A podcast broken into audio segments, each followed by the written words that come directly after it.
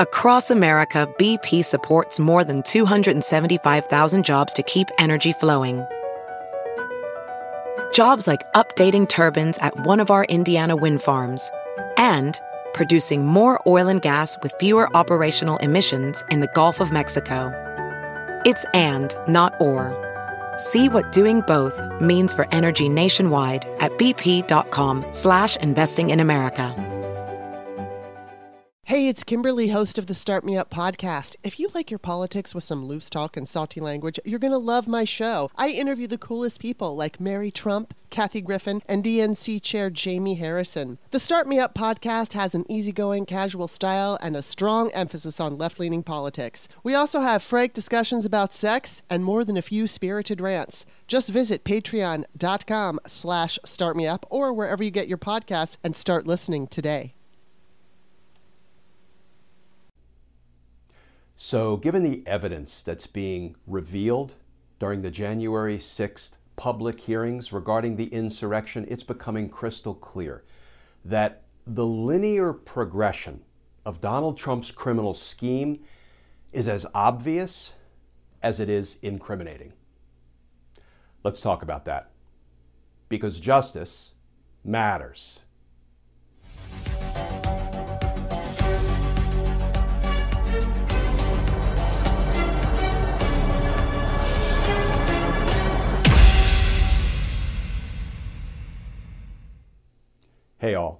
Glenn Kirschner here. So, as I continue to watch the evidence presented in the public hearings by the January 6th House Select Committee that has been investigating the insurrection, I sort of look at the evidence through the lens of a former career prosecutor.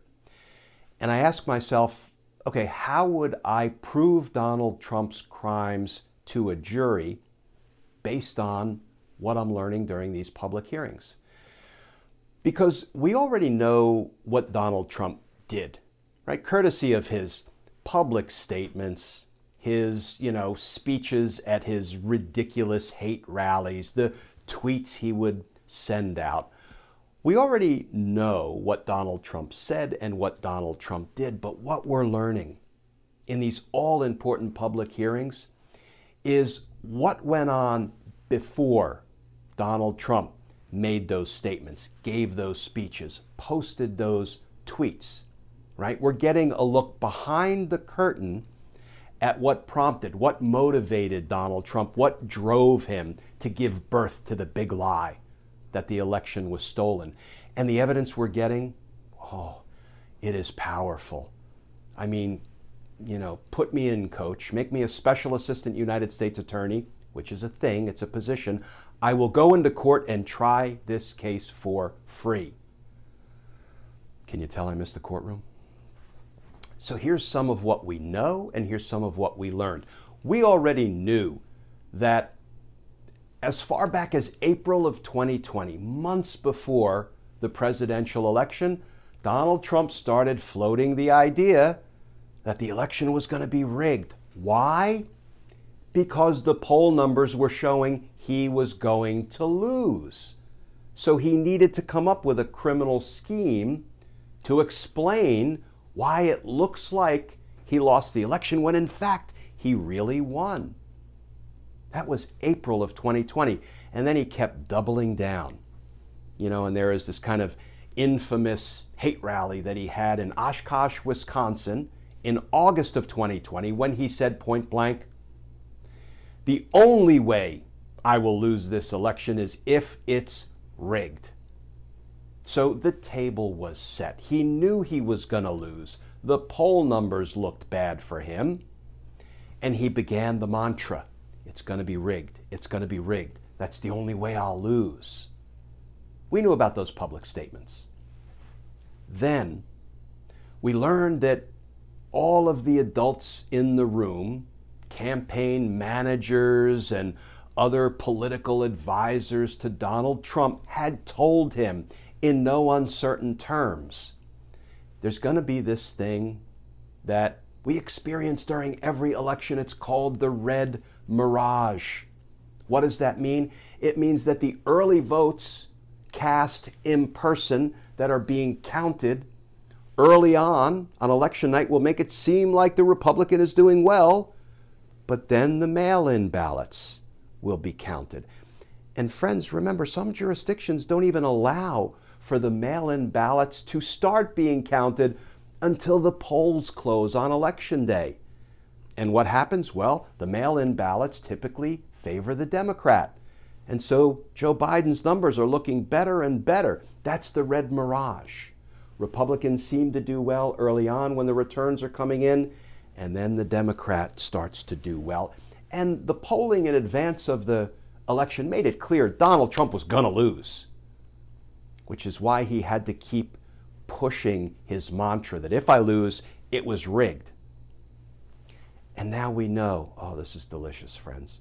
Behind the scenes in the Oval Office the night of the election, Donald Trump's campaign manager, Bill Stepien, who had been running in Republican circles for a very long time, working with people like, you know, President Bush and, um, and, and John McCain and others, he said, look, the red mirage is playing out exactly as was expected, exactly as we told you it would play out, Mr. President. Your numbers may look good early, but we have to wait for all of the votes to be counted. Because, you know, democracy.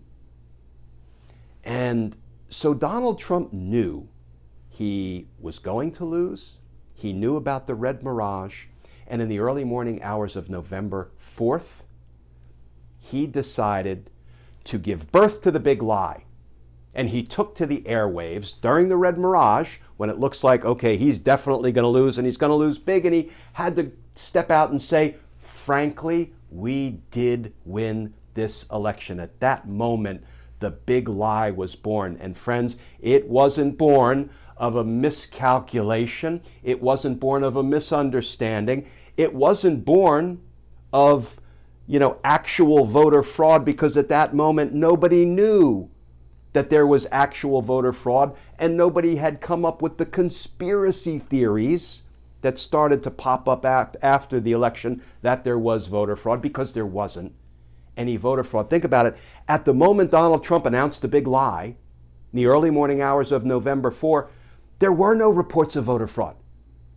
So he can't then bolster his big lie by saying, well, it was all voter fraud.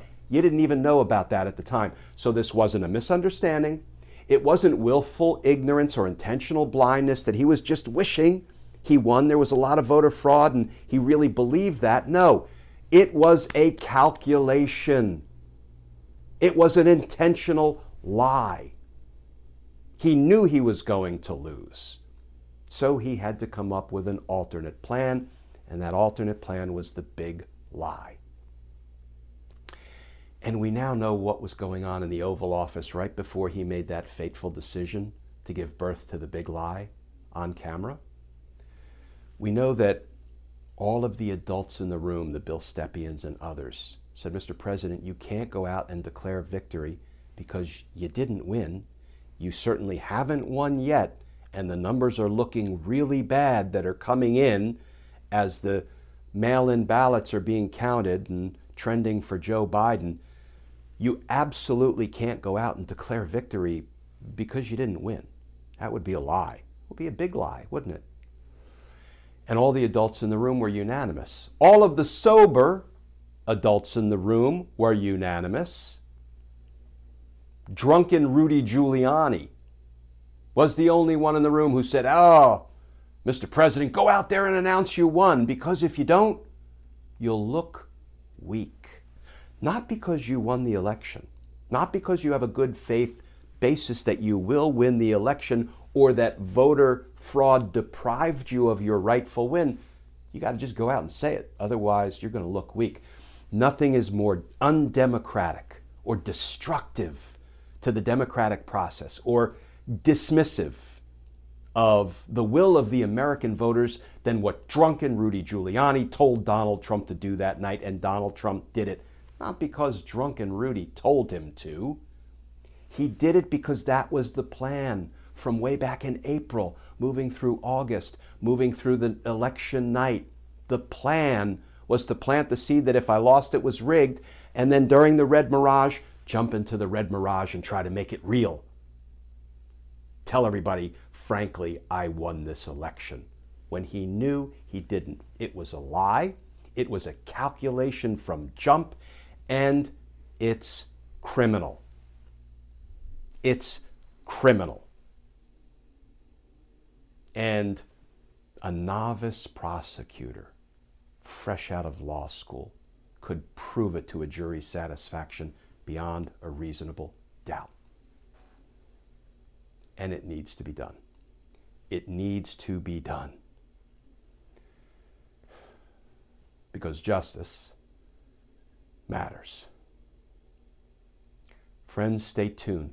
We're going to get there. We're going to get there. There's been lots of talk about will the J6 committee, will Congress make a criminal referral or not? Doesn't matter. It doesn't matter. It will be interesting to see if they decide to do it or not, but it doesn't matter because the Department of Justice doesn't do business by criminal referrals from Congress. They say, thank you very much, but you know what? We've seen the evidence for ourselves. DOJ will get its hands on the thousand plus transcripts created by the January 6th committee and its investigation. They'll get them all, and DOJ will continue to build. But there's nowhere to go, nowhere to go but to charge Donald Trump. And you know why? First and foremost, because the evidence supports criminal charges that can be proved beyond a reasonable doubt to a jury. But here's the second really important reason that Donald Trump has to be charged for his crimes. Because if he's not, do you realize that the 2024 Republican nominee will be given permission by the Department of Justice to do everything Donald Trump has done to our country, to the American people for the last four, five years?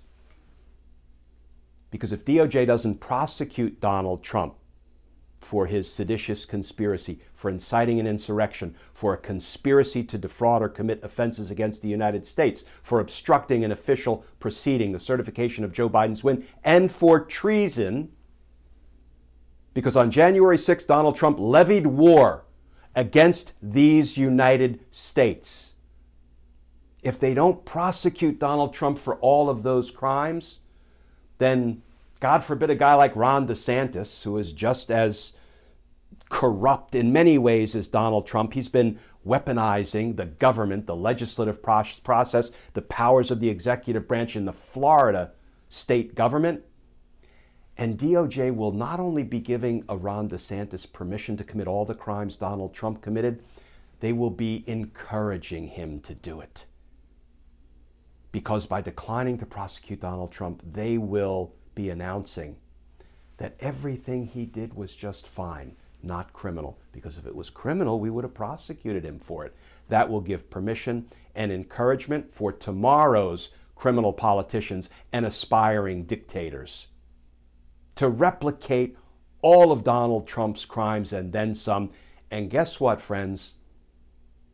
America cannot survive that. But that's not going to happen.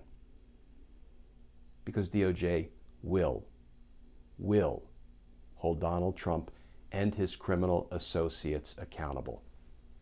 It's coming. It's coming. It's not easy to wait. It's not easy to watch. The frustration and desperation and depression and anxiety we experience every day by seeing Donald Trump and his criminal associates, Rudy Giuliani and John Eastman and Bannon and Meadows and Roger Stone and Mike Flynn and Don Jr. and Mo Brooks and the rest of them out footloose and fancy free, finding new ways to scheme the next coup, recruiting a new batch of insurrectionists.